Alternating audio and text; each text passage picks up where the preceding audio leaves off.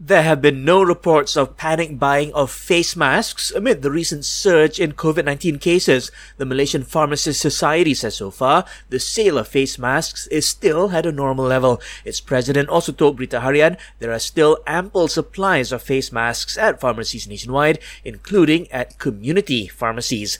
COVID cases in Malaysia have surged since November. Meanwhile, according to the Health Ministry, the number of cases rose by over fifty-seven percent in the week from the nineteenth to twenty-fifth of November. The government has so far approved six point five million applications for the one hundred ringgit E Madani credit scheme. The funds have already been credited into their e-wallets. The Finance Ministry also says a further one point eight million applications are still being processed. Eligible Malaysians have until February next year to register for the credit. The Communications and Digital Minister says Malaysia remains on track to meet its target of eighty percent five G coverage by year-end. He says currently seventy-six percent of populated areas have access to five G services.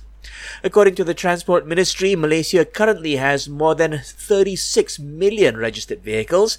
It told the Dewan Negara that around sixty-five percent of the total still have active motor vehicle licenses or road taxes.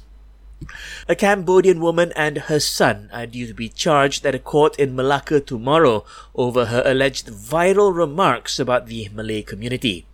And Indonesia is continuing its search for one more hiker who is still missing following the eruption of the Mount Merapi volcano, which has so far claimed twenty-two lives.